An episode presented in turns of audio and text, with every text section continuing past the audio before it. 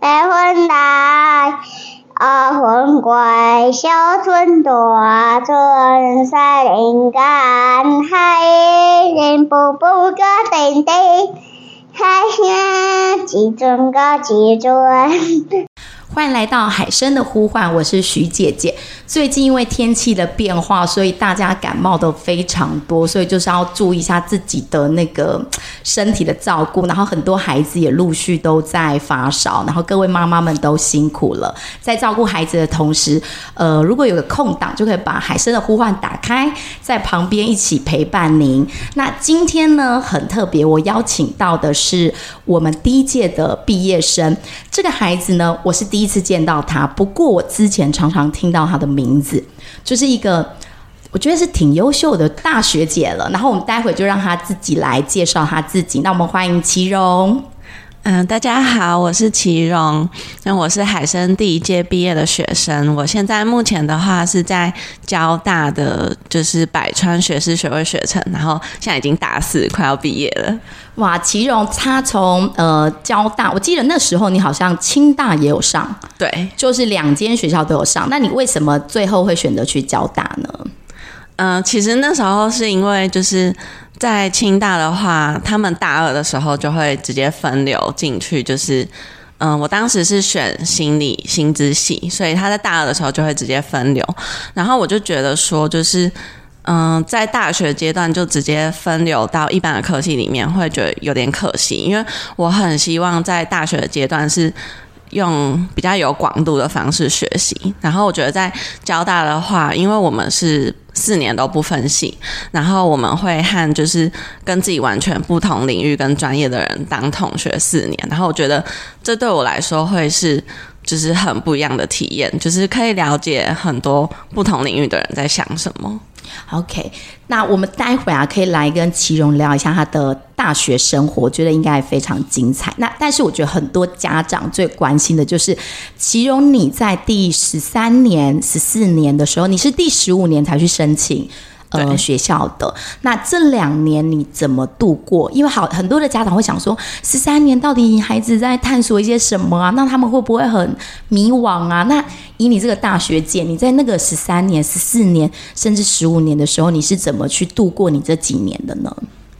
第十三年的时候，当初因为是第一届嘛，然后又刚好遇到就是政府在推青年就业领航计划，然后当时那个领航计划部分看起来真的很吸引人，因为政府就说就是会让我们有机会去实习，又有支付薪水，然后还会每个月帮我们存一万块钱，所以当时大家就就很心动，所以就报名了。然后我当时是因为在十三年级做专题的时候是做跟食物相关的主题，然后当时的就学校的老师就建议我说，如果要研究食物的话，应该要从它的源头怎么样去生长开始研究。所以我当时在就是十三年级的时候接触到这一块的时候，就开始对农业很有兴趣，就很想了解说，就是我们每天吃的食物它到底是怎么样生长出来的，所以就想要去跟土地工作。然后当时十三年级的时候，我就透过那个青年就业领航计划申请去花莲的一个有机的农场工作。那那个农场里面通常都在做一些什么？我们那个农场它最主要种的植物是苦瓜，山苦瓜。然后就是我当时负责的工作就是帮苦瓜，就是苦瓜种下去之后，我们要帮苦瓜就是除草，旁边除草除干净，然后它长出来的时候要帮它修枝芽，然后还有采收之后，就是我们要做后面的加工，就是洗啊，然后把它烘成苦瓜干。所以你就一直在做那个洗苦瓜、除草跟烘苦瓜的动作。那你会不会就是几个月下来之后开始迷惘？为什么我要在这边一直洗这些苦瓜呢？对，就是当时当时大概三个月到四个月的时候，我就非常的迷惘，因为我就会觉得说，我进来这个地方，我是想要了解一个植物它怎么样从种子然后长到可以收成，可以变成我们平常吃到的东西，但是我接触到的东西就是一直很重复性的，一直除草，然后洗苦瓜、烘苦瓜。那这时候怎么办呢？你那么迷惘，但你可以有会找家人聊，还是说找老师聊？说我现在接下来该怎么办？我十三年总不能一整年都在那边弄这些苦瓜。对，我当时就是就是刚好因为是第一年的时候，校长很关心我们大家的状况，所以他就有来花莲，就是他那时候有去拜访每一个学生，然后他当时来花莲的时候，我就跟校长聊这件事情，然后我当时就很难过，我就跟校长说我在这边我不知道我可以学什么，然后校长听到之后他就说就是那不然就建议我还是回到就是学校认识的就是 B D 农场去学习、嗯、因为 B D 农场它是比较小的农场，然后因为小所以什么事情都要做，然后所以当时就校长就帮我介绍给幼工老师、嗯、然后所以当时又刚好遇到年假，所以年假之后我就开始到云林幼工老师的农场去工作。哦，那在幼工老师的农场应该看到的东西就不同了。对，就幼工老师的农场是就是他几乎是一个人 cover 所有的工作，所以我跟着他的话就是因为当时是种稻米，然后还有养牛，然后我们就是从稻米去选种啊，然后泡，然后到就是就是把它那个苗让它发芽，然后选苗，然后到就是就所有的过程到采收都是我们自己就是亲自下去做，所以就变成说可以很完整的学到整个过程。然后还有照顾牛的话，就是我们每天每天早上，那时候是我负责照顾牛、嗯、所以每天早上去就是要就是帮忙挤牛奶啊，喂牛，然后我们还要收集牛粪来做那个堆肥。哦，所以在幼工老师的农场等于就跟你自己原本设定的可以看见食物的比较源头，它怎么怎么生长的那个过程的过程。那接下来之后你在那边待了多久呢？我也是待了到就是十三年级快要结束的时候、哦、大概五六月的时候。五六月，但是你在那一年也没有直接去申请大学，你接下来又去了哪里？接下来去美国，但那时候是有经过一个就是蛮也算是迷惘的过程。哦，真的。对，因为当时我在农场就是去刚去到幼工老师那边的时候，我其实很开心，就是哇，我终于可以就是接触到这些就是所有的过程，然后可以学到很多东西。然后但是当时就是因为幼工老师平常很忙，然后所以几乎是我一个人在就是农场里面工作，然后每天我就是跟土地工作，然后跟牛工作，然后就是跟植物跟动物，没有人。对，没有人。对，就是那时候我就觉得就是我原本觉得我会很开心，然后一开始也真的很开心，但是开心了大概一个月之后，我就会开始觉得我好想要跟人接触、哦、就是我心里就有一个声音，就是觉得说好像跟土地工作这件事情没办法满足我、嗯、就是我心里很想要做有可以跟人连接的事情。你原本就是一个蛮喜欢跟大家社交的人的嘛？其实高中的时候，因为我觉得高中的时候还没定型、嗯、就是高中的时候还在一个探索，探索对、哦、探索自己的过程，所以我高中的时候其实有一段时间也蛮孤僻的、哦、就是有一段时间我很专注在我自己的课业上面、哦 okay、你说在高中的那个时候的你你是很专注在课业上，你是每天都在看书，或者是就是很专心的在写我的工作本。据说你应该是一个非常阅读量非常大的小孩嘛？嗯，阅读量非常大，我很喜欢阅读，但是因为我读就是文本的速度比较慢，嗯，所以我觉得我很喜欢阅读，但是要说量的话，我不确定它会不会非常大。嗯，那你说你那时候高中的时候都会专注在你自己的功课本里面，为什么那个时候的你，你现在回想起来会那么投入在你的功课里面？你那时候对自己是有一个什么样的看见跟期待吗？嗯。我觉得其实那时候是因为我想把每件事情都做好。 OK， 对，就是我对自己要求很高，然后所以那时候我就会觉得不管我做什么事情我都要把它做好。那我其实到十三年级的时候才发现这件事情它有一个盲点，就是在我想要把所有事情做好的同时，我就没有办法去探索就是我真的喜欢的是什么，所以反而到十三年级的时候，那时候我真的很迷惘，就是看到身边比如说像君凯，他就很确定他自己喜欢的是建筑，但是我就会觉得我好像还没有找到自己真的特别喜欢的是什么。哦，所以你就觉得你好像因为你都投入在功课里面，我我理解意思可能就是很像你都很全心的在做好老师交代的每一件事情，但你就忽略了去思考说那我自己到底真正喜欢什么，因为你可能诶戏剧啊什么东西音乐啊诶你都每个都是水平之上，可是问到你自己喜欢什么你却很迷惘。对。那你十二年级那时候专题做的是什么主题呢？那时候是做就是自我疗愈，然后是跟饮食有关，因为我在、嗯、在国高中的时候就是有很严重的饮食失调的情况、嗯、然后我那时候就觉得这件事情对我来说是一个很大的困扰，然后我希望可以透过我自己去寻找方式，然后让自己好起来。饮食失调是指对某些食物会有反应，还是说怎么样的？嗯、呃，饮食失调，我那时候是一开始是有厌食的症状、嗯，就是那时候我很害怕吃东西，然后就越吃越少，然后之后就变得非常瘦，然后到一段时间之后，身体就开始反扑，就是我会忍不住的狂吃。嗯，所以就有时候暴饮暴食，然后有时候又完全又不敢吃，就是平常平常是不敢吃，一直压抑自己，然后压抑到一个顶点之后就弹回来。哇，那你之后是怎么样来把自己的这一个区块饮食失调的部分调整过来呢？后来是在高中，就是在整个做专题的那个过程中，就是我觉得是一个跟自己的身体和解，然后还有跟食物和解的一个过程。所以你最后都就是那十二年十三年其实呃都 focus 在比较像是食物的部分，就是来自那个饮食失调的那个阶段嘛。对，还有跟自己的关系，因为我发现那段时间我发现我一直以来跟自己的关系很不好，就是我是用一个鞭策自己的方式，就是告诉自己说，就不管是在课业上还是就是其他方面，我都要让自己表现得非常的完美，然后我发现我是跟自己是一个那种上对下鞭策自己的关系，然后所以在那个过程中，其实我才慢慢去学会，就是真的开始欣赏自己。很不容易耶，一个十七八岁的孩子，你慢慢的就看见了自己的这个区块，然后也透过跟土地工作，透过你的呃可能一些生活经验，慢慢的去调整。那你从农场那个部分，你说很困惑，就回到刚刚那个地方，你说在农场你有一个很困惑的时候，你想去跟人一起接触，可是你每天都在跟土地，那这时候你怎么去把这件事情给处理过来呢？后来就是。因为我们十三年级结束的时候，我当时还是觉得很迷惘，所以我就想说，那我想要再就是探索一段时间，然后我就回去跟校长谈，因为当时其实其实我一直都很想要去国外看看，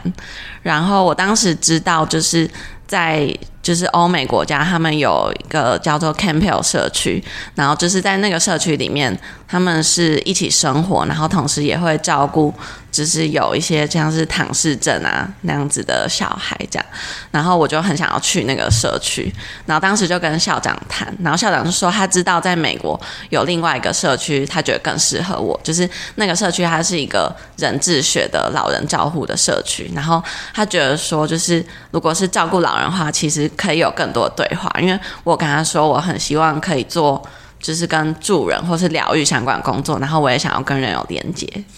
所以你等于呃第十四年你就整年度都待在美国，对，照顾老人。那过了这 一, 这一年，你觉得你自己最大的收获是什么？在跟老人互动的过程，以及照顾老人的过程。嗯、呃，就是一开始因为经过农场那一段时间之后，我其实有很深的自我怀疑，就是因为当初就是身边的人的声音，然后还有我自己都会觉得是不是我自己吃不了苦，就是因为因为在农场那一段时间真的很辛苦，就是每天就要自己一个人做很多粗重的工作，粗活就对了。对，然后我当时就是。其实结束那个十三年的时候，我超级自我怀疑，就觉得说是不是我吃不了苦，所以我才做不下去这个工作。然后，所以去到美国那时候，第一个收获就是我发现其实不是，因为其实照顾老人也很辛苦，就是因为那边的老人，我们照顾就是那个老人有分成，就是它是一个社区嘛，然后在社区外围住的是。刚退休，然后可以生活都可以自理的老人，对。然后等到他们渐渐开始行动不便，或者是失智很严重，需要人照顾之后，就会住到中间的，我们叫做 Hilltop House 那边。然后我们的工作就是在 Hilltop House， 然后照顾那些没办法自己就是自理啊，或者是失智很严重的老人。然后其实那个工作很辛苦，就是因为那些老人他们失智之后，就会开始就是可能性情。变得很不一样，然后有些真的会很凶，就是我们在照顾他们的时候，就是可能因为我们刚开始去的时候英文不太好，对，然后可能有时候一开始他们讲第一次第二次的时候我们听不懂他在说什么，对，他们就会很凶，然后会用就是脏话骂我们这样。哇，然后其实就一开始会有那种强烈受屈辱的那种感觉。我怎么感觉有点像是那个外籍的照顾者的概念，有、就是、有, 有点像。嗯，然后而且体力上也很辛苦，因为就是要帮他们换尿布啊、洗澡啊什么，就是要看、啊、你要帮外国的老人换尿布。OK， 对，所以它其实也是一个很辛苦的工作。但是我后来发现，就是我发现不是我吃不了苦、欸，哎，就是就是在那段时间，我发现虽然每天都很辛苦，可是我是开心的。你的开心是来自于呃这些长者对你的肯定跟态度上的变化，或者是说你有另外的什么样的发现？我觉得好像是我享受那个就是助人工作的那个过程、嗯、OK， 所以在那个助人工作中，你觉得可以帮助这些失智的长者，你觉得非常的满足。对，不就是跟照顾牛的感觉是不太一样的。对，好像他是可能我比较需要的是那种就是人跟人连接的情感交流、哦、哇，所以你就发现了其实你是吃得了苦的，你就没有再这样去否定自己。对，因为刚刚这样听下来觉得祁荣是一个很要求自己的人，而且有可能是可能从小到大你都是这种属于很自律然后很完美自己的人。对，那到了这第十三年做完之后，你什么样的一个想法让你觉得我要再去升大学了？嗯、呃，其实当初我也没有觉得一定要升大学，虽然家里就是特别会期待吗？会期待、oh, okay. 就家里，因为毕竟我们是第一届，嗯，然后所以大家对我们的期待还是很，大家对你们的眼光对、就是、是加倍放大，我们是焦点，对，大家想要奇怪这些实验教育，这华德福出来第一届、海生第一届到底都去了去了哪里？对，而且当初其实我们刚毕业的时候，其实我觉得我自己承受很多压力，嗯，那种压力是属于像是。呃，除了说学校的家长、家里的家长以外，还有自己的压力吗？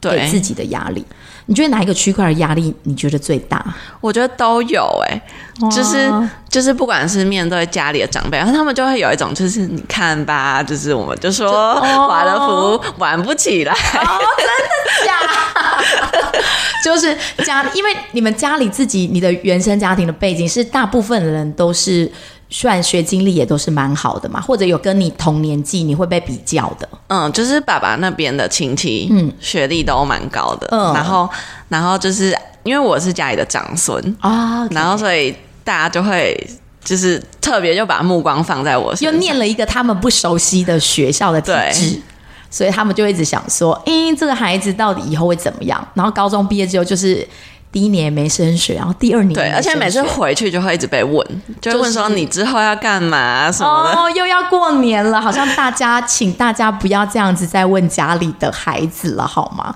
我觉得我记得我念那个研究所的时候也是，大家都问你说，哎、欸，那你什么时候毕业？然后想说，我怎么知道我什么时候毕业？我也想要毕业啊，是不是？就是这种感觉。所以大家长辈们要听好了，如果有一个人生正在很迷惘的青少年，就是我们在过年的时候。看到他的时候就是可以给他一些关怀但是请不要问他说那你之后要干嘛，是不是？所以那个之后要干嘛给你很大的压力，对，因为你自己还不知道。而且其实学校也是，就是我每次回学校的时候、嗯、所有人都会问家长们家长们正在听的家长们你们真的不要再问了他们正在自我探索。那后来呢？你后来怎么决定？就想说好吧，也去升学了。后来是其实是在美国那段时间，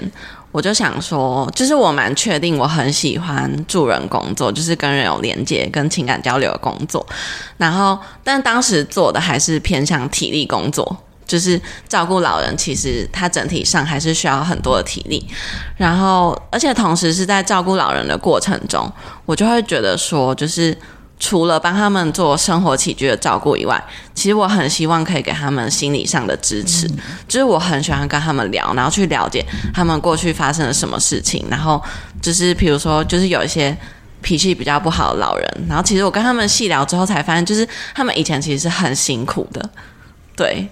所以你就会想说在心理的层面可以支持他们，而不是只有就是生活上的这一些东西。对，那后来我觉得问一个比较实际的好了，因为太多的家长都非常喜欢就是像你讲的这种无形的压力，会想说哎，你们家孩子到底要去哪里啊，然后怎么申请，或者是说更细一点来讲这个、哦、问题是不是很好，但是我又觉得很多人很想知道，你觉得在这个申请过程在交大跟清大你都可以胜出的原因，你自己觉得你有做一些什么比较特别的让大学教授会很青睐像您这样的孩子？嗯，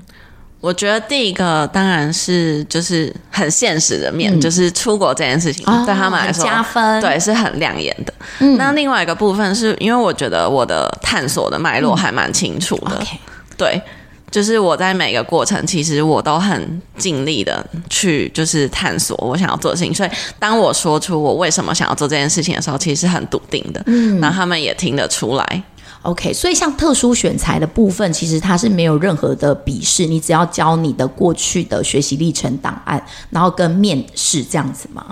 嗯、呃，基本上是这样，但交大的话它比较特别，就是它是有一个笔试，但它那个笔试考的是一个没有标准答案的东西、哦、你还记得题目吗？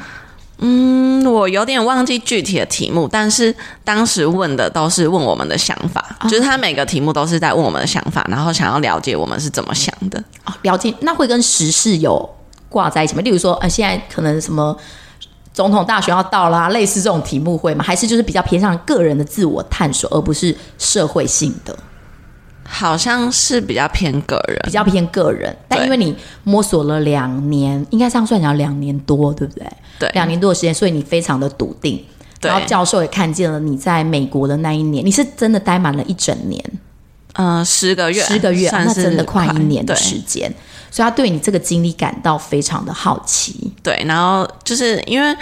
我后来就是蛮清楚我自己想要往心理这个方面、嗯、那心理就是我是对谘商有兴趣，然后谘商的话他就是一定要读完研究所、嗯、才能够考心理谘商师，所以算是我很清楚我自己为什么一定要回到体系里面去读大学。 OK， 哇，很确定，如果我是教授我也会选你这经历实在太特别了。那再来我们很想要知道的是，很多人会说华德福上来的孩子啊很难衔接台湾的大学，会觉得说你们可能非常的有想法，以至于到大学里面就是在大学的殿堂里会觉得呃 maybe 会觉得说好像学到的东西没有那么的多，你自己会觉得吗？或者是说在大学里面教的东西不够活用，那你自己在上大学的时候你有没有遇到一些什么样的困境，不论是学习的部分或者是说在人际互动上会不会跟大家有点格格不入？嗯，我觉得学习的部分的话一开始其实我真的蛮不习惯的。怎么说？因为在华德福学校里面的课程都是紧扣着生命探索、嗯、然后我就会觉得就是在每个课程里面都有一些体悟，但是在上大学之后我就会发现比较多是着重在知识的层面、嗯、就是虽然我在知识的层面可以学到很多东西，可是我就会觉得它跟我好像没有什么关系，就是它有点像是我要把它背起来的东西，但是我从里面没有体验到什么很深的就是生命的体验，就我会觉得在知识面我有成长，但是在个人层面我觉得我停留在原地，然后当时就觉得就是一开始真的觉得有点痛苦，然后一直很想念就是华德福学校的课程、哦、那怎么办呢？这时候你可以怎么做？因为你已经进到大学里面去了，你有透过什么样的方式再去找到自己的出口？那就是当时很幸运是就是我的导师他是一个很非主流的导师、oh, OK， 对，他真的是在就是有点像是主流教育里面的非主流，对，非常反骨的 OK 一个老师、okay. 然后我就他教什么科目的？他教艺术心理学、哦、艺术心理学，对、嗯、他他也是心理学专业，但是他都是偏向艺术跟设计那方面的、嗯、但他他在教的过程中他很多都会带到就是从设计再谈回到生命、嗯、然后我当时就会觉得上他的课真的有一种就是打开新世界， 对， 对，然后有触碰到我自己的是 match 的这个感觉，对、哦、嗯，我觉得真的在大学里面可以遇到这个老师是一件很幸运的事情，因为我觉得好像回到主流的环境久了我会觉得自己变成像是一只仓鼠的感觉、oh. 就是就是大家每个人在身边都在追求成绩，然后在追求就是以后可以有什么样的功成名就，然后我就会变成说就是我前面好多的目标，然后每天就在目标就一直追着目标跑，就像那只仓鼠，对，就像是笼子里面的仓鼠然后就是久了之后其实会有点迷失自己，然后就是我记得有一次在课堂上就是老师就突然就聊到就是嗯，他就说我们就是人其实有分成两个部分，一个是社会人，然后一个是自然人的那个部分，然后他就说我们就是社会人的那个部分当然有我们在社会上的角色，可能是爸妈，可能是老师，然后我们也有我们这个角色必须要尽的义务，但是不要忘记除了这个社会人的层面以外，我们还有自然人的这个一部分，那这自然人的部分就是作为一个人我们